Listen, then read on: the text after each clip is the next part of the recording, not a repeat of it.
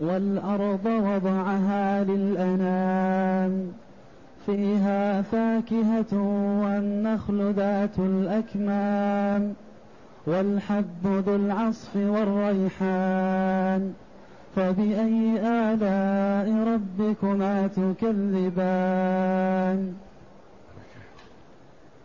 هذه الآيات الكريمة من سورة الرحمن جاءت بعد قوله جل وعلا والسماء رفعها ووضع الميزان ألا تطغوا في الميزان وأقيموا الوزن بالقسط ولا تخسروا الميزان والأرض وضعها للأنام فيها فاكهة والنخل ذات الأكمام. الآيات هذه الآية الكريمة والأرض وضعها للأنام مع الآيات قبلها والآيات بعدها كلها في تعديد نعم الله جل وعلا على عباده، فهي نعم عظيمة هيأها الله جل وعلا للعباد وسخرها لهم لتستمر حياتهم ونفعه وانتفاعهم بها. فالله جل وعلا أودع ما يحتاجونه بين السماء والأرض، شيء في السماء وشيء في الأرض، كمل الله جل وعلا لهم النعمة فيما يحتاجون إليه في معاشهم بعد بيان النعمة العظمى التي هي سبب سعادتهم في الدنيا والآخرة، وهي هذا القرآن العظيم. فقال جل وعلا والأرض وضعها للأنام. المراد بالأنام قيل الثقلان الجن والإنس، وقيل الأنام الخلق كل ما فيه روح من آدميين وجن وحيوان وطير وزواحف وحشرات وغيرها. والأرض وضعها، وضعها بمعنى خفضها وجعلها ثابتة فوق الماء، فالأرض على الماء وثبتها الله جل وعلا فجعلها ساكنة مستقرة راكدة تستقيم حال العباد. لو كانت متحركة ما استقر لهم بنا ولا استقر لهم زرع ولا غير ذلك، لكن الله جل وعلا وضعها معنى ثبتها، فهذه نعمة عظيمة مع أنها فوق الماء. والعادة أن ما كان فوق الماء يكون متحرك، الماء يحركه، فثبتها الله جل وعلا هذا التثبيت لمصالح العباد. والأرض وضعها، والأرض منصوب على الاشتغال، أي أن الفعل الذي بعدها اشتغل بالضمير بضمير الأرض. والأرض وضعها، وضع الأرض وضعها للأنام فيها فاكهة. بعدما بين نعمته جل وعلا في وضع الأرض وتهيئتها للبناء والزراعة والتقلب فيها والسير ونحو ذلك، بين جل وعلا ما أودعه فيها. فيها فاكهة، فيها فاكهة وفيها نخل وفيها حب، هذه الأمور التي تقوم عليها حياة الخلق من جن وإنس وحيوان وطير وغير ذلك. فيها فاكهة، الفاكهة ما يتفكه به، ليس غذاء كامل، وإنما هو يتفكه به ويتلذذ به كأنواع الفواكه. فيها فاكهة، وهنا الذكر جاء على سبيل الترقي، يعبر عنه العلماء يقول على سبيل الترقي لا على سبيل التنازل، يعني يذكر الأدنى ثم يذكر الأعلى ثم يذكر ما هو أعلى منه. فالفاكهة نعمة عظيمة لكن ما تكفي لغذاء الناس، ولا تستمر في كل وقت، ولا تبقى من وقت إلى وقت، لأنها غالبا سريعة الفساد، ولهذا ما يجب فيها زكاة. فالله جل وعلا من لطفه بعباده ما أوجب الزكاة إلا فيما يكال ويدخر ويقتات، فيما يكال ويدخر ويقتات، على خلاف بين العلماء رحمهم الله في سبب وجوب الزكاة، أهو الكيل والوزن والادخار أم هو الاقتيات إلى آخره. لكن الله جل وعلا ما أوجب الزكاة في الفاكهة لأنها ما تبقى، إلا إذا باع الفاكهة وبقيت القيمة سنة حال عليها الحول تزكى كسائر النقد. لكن إذا جنى الفاكهة لو كانت بمئات الآلاف فلا زكاة فيها إلا صدقة تطوع يواسي المسلم مما أعطاه الله جل وعلا، وكلما واسى المسلم وأعطى غير الواجب فالله جل وعلا يضاعف له. من حيث الوجوب لا يجب، لكن كلما أعطى المسلم مما لا يجب عليه فالله يخلف عليه ويضاعف له. فيها فاكهة والنخل ذات الأكمام،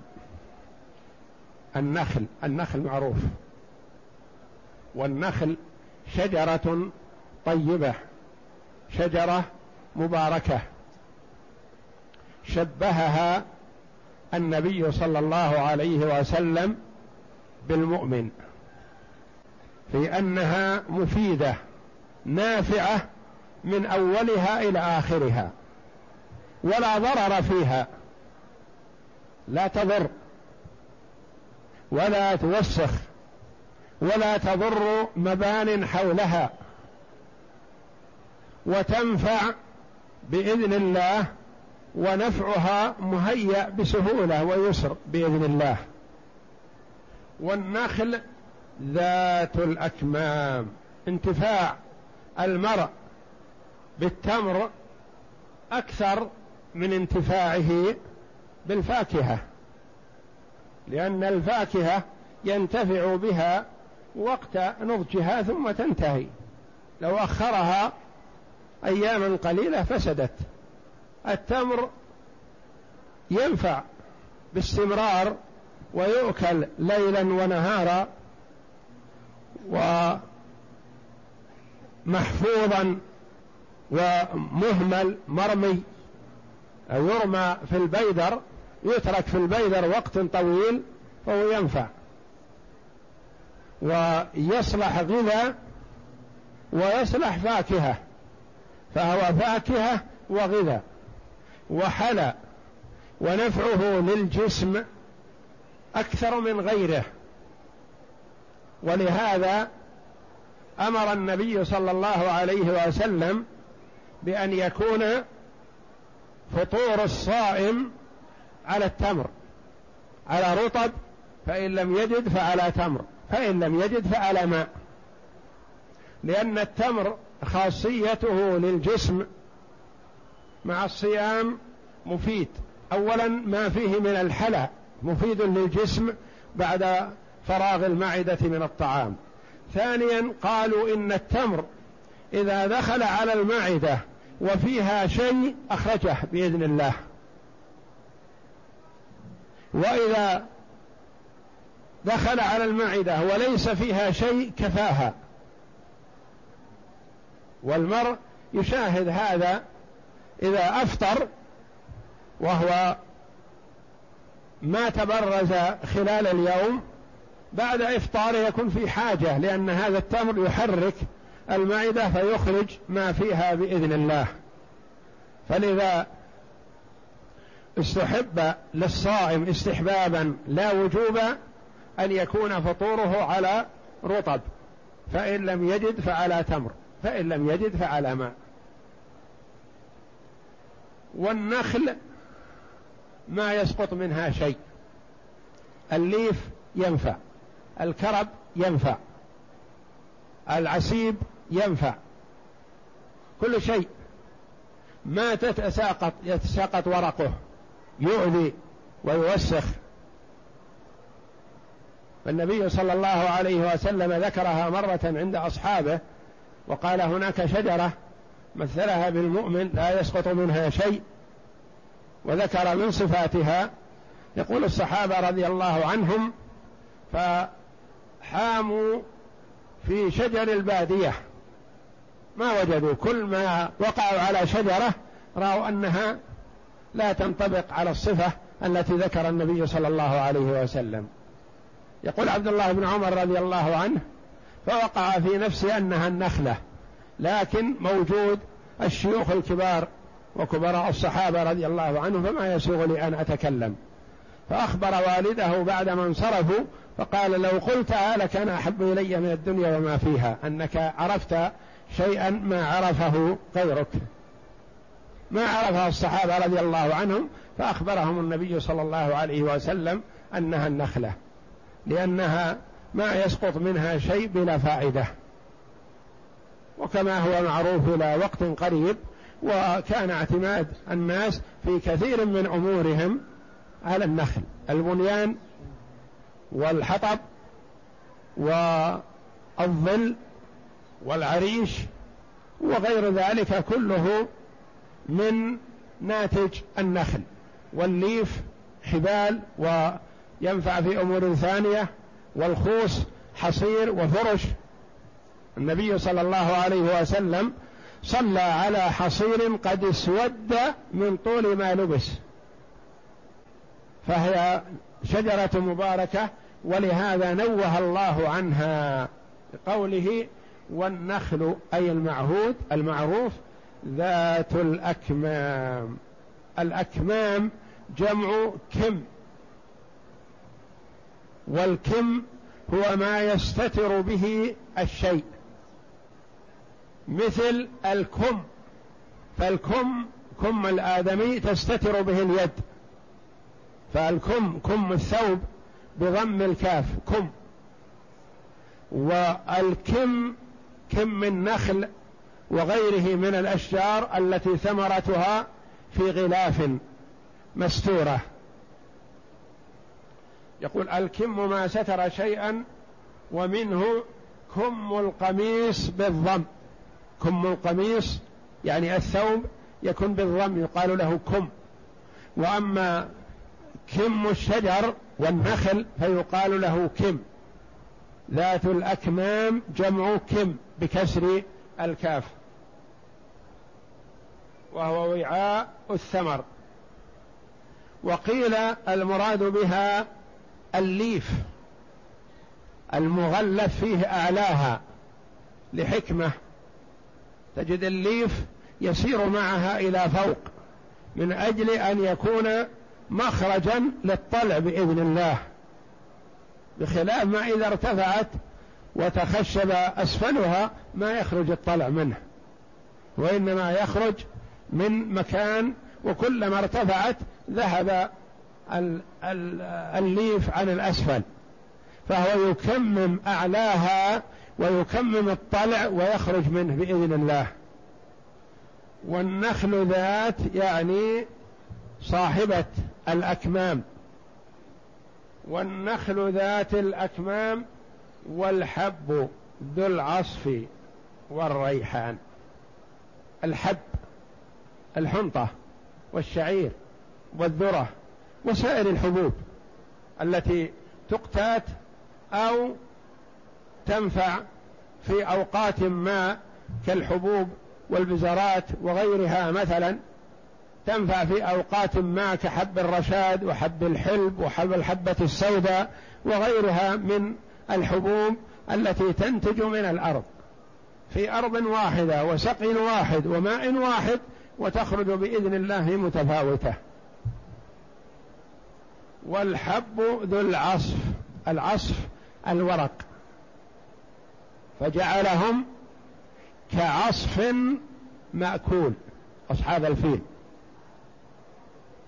فالعصف الورق، والحب ذو العصف فيه العصف والحب غذاء للآدميين والحيوانات، والعصف غذاء للحيوانات، فجعل الله غذاء الناس وغذاء دوابهم في هذه الحبوب بإذنه تعالى. والحب ذو العصف والريحان، الريحان قيل هو للرائحة الطيبة، ما يتطيب به وما يتلذذ برائحته كسائر أنواع الرياحين كالزعفران وغيره مما له رائحة طيبة وحسنة.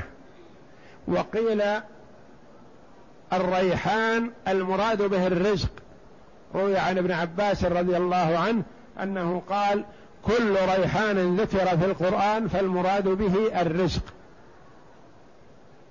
والحب ذو العصف والريحان، ما هو الحب ذو الريحان؟ لا، الحب ذو العصف. والريحان معطوف على الحب مما امتن الله جل وعلا به، فامتن جل وعلا بالفاكهة والنخل وثمرها والحب وورق الزرع، والريحان مثل الزعفران والورس والعصفر وغيره من ذوات الروائح الطيبة، والأوراق والزهور التي يستنتج منها الطيب. وقيل الريحان ما هو ما قام على ساق. وقال الكلبي: إن العصف هو الورق الذي لا يؤكل، والريحان هو الحب المأكول. والحب ذا العصف والريحان فيها قراءتان، قراءة الرفع: والحب ذو العصف والريحان، وفيها قراءة النصب: والحب ذا العصف، بدل ذو تصبح ذا، لأنها ذو من الأسماء الخمسة تنصب بالألف. والحب ذا العصف، والعصف لا شك هو مجرور لأنه مضاف إليه. والريحان وقرئ بالنصب عطفا على الأرض، والأرض وضعها، أو على إضمار فعل وخلق. الحب ذا العصف والريحان. يقول تعالى: والأرض وضعها للأنام، أي كما رفع السماء وضع الأرض ومهدها وأرساها بالجبال الراسيات الشامخات لتستقر، لما على وجهها من الأنام، وهم الخلائق المختلفة أنواعهم وأشكالهم وألوانهم وألسنتهم، في سائر أقطارها وأرجائها.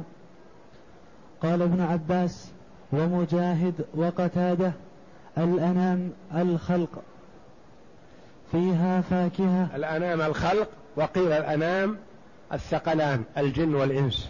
نعم.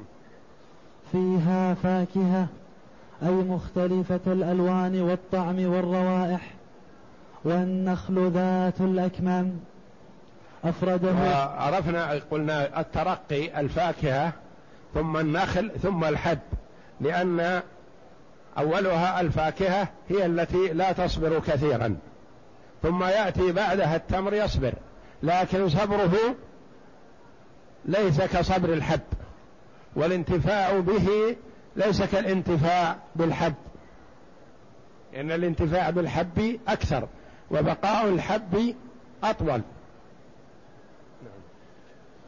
والنخل ذات الأكمام أفرده بالذكر لشرفه ونفعه رطبا ويابسا.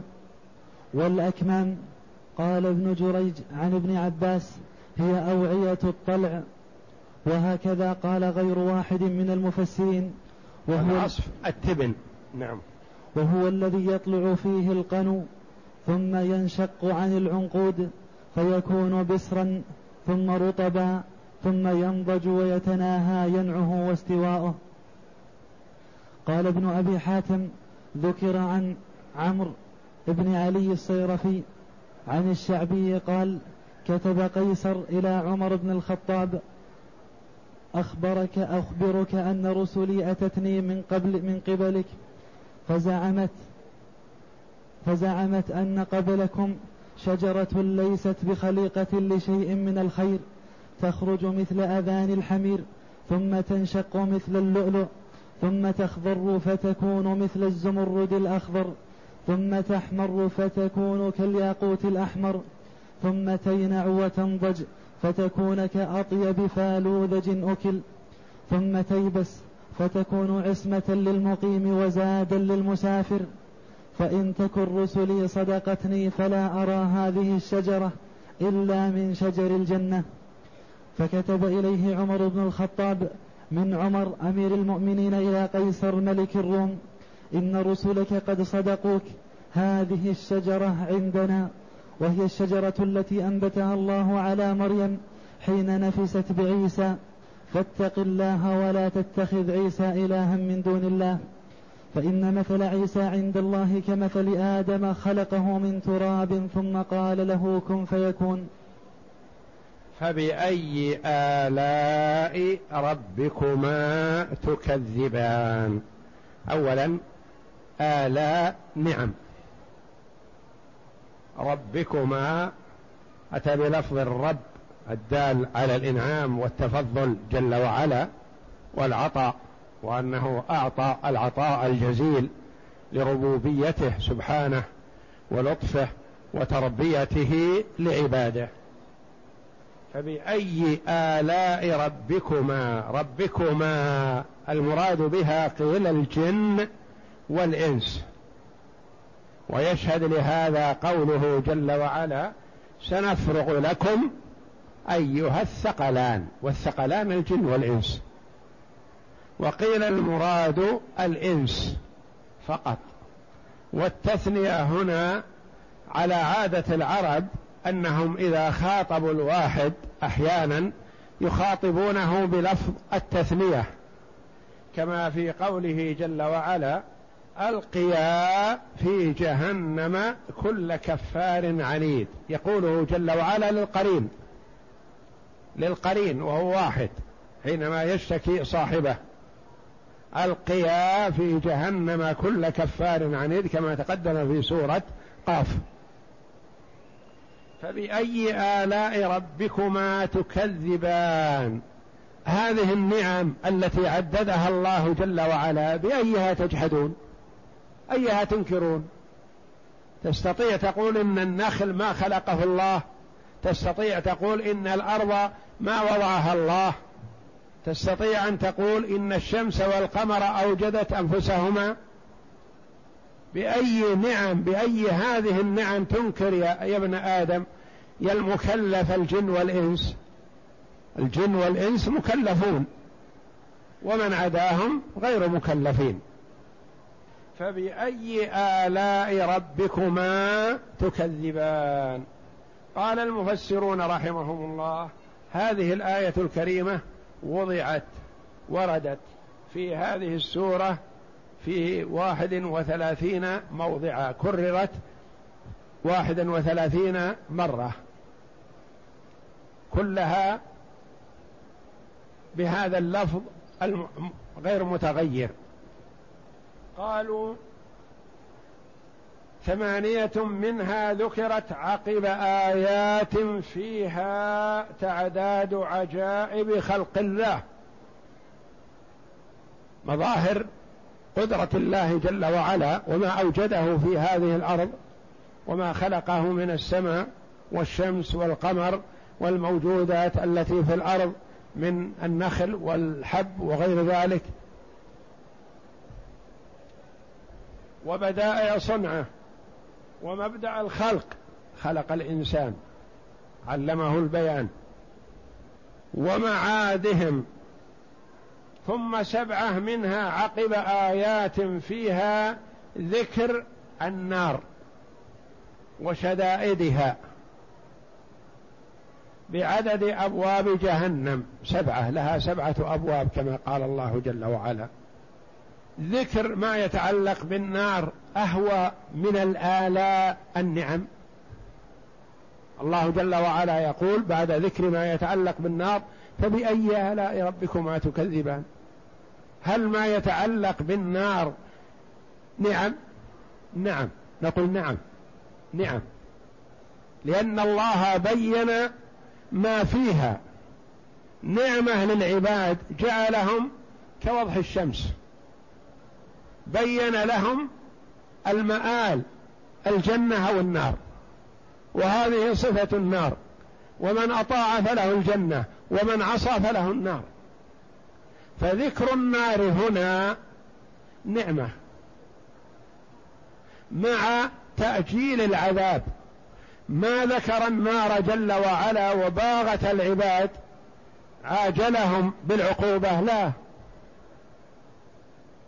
جعلهم على يقين من أمرهم، إن أطعت فلك الجنة وإن عصيت فلك النار، من أطاعني دخل الجنة يقول عليه الصلاة والسلام، ومن عصاني فقد أبى عن دخول الجنة. فذكر النار وما فيها يعتبر نعمة، لأن المرء إذا بين له مآله في وقت المهلة وفي وقت العمل هذا نعمة. لو أن المدرس درس تلاميذه مثلا ثم بعد شهر أو شهرين وضع لهم اختبار مباغت ما ينجح منهم إلا القليل، لكن لو أنه حينما بدأ بالدرس قال انتبهوا الاختبار شديد وسأشدد عليكم في الامتحان ولن ينجح إلا القوي، لا حاجة لي في الضعيف، وهكذا، ثم وضع الأسئلة، أليس التوعد هذا والتخويف نعمة ومصلحة للعباد، مصلحة للطلاب؟ لأجل استعدوا. لو وضع الأسئلة صعبة قالوا ما بينت لنا، ما أخبرتنا أن الأسئلة ستكون بهذه الصعوبة، فوت علينا. لكن إذا بين في الأمر من أوله فقد وضح. والله جل وعلا وله المثل الأعلى وضح للعباد مآلهم قبل أن يصلوا إليه، يعني ما أخذهم جل وعلا ورماهم في النار يقال هذه نقمة، وأمامكم كذا، كما سيأتينا إن شاء الله في الآيات آية آية. والآن أنتم في دار المهلة،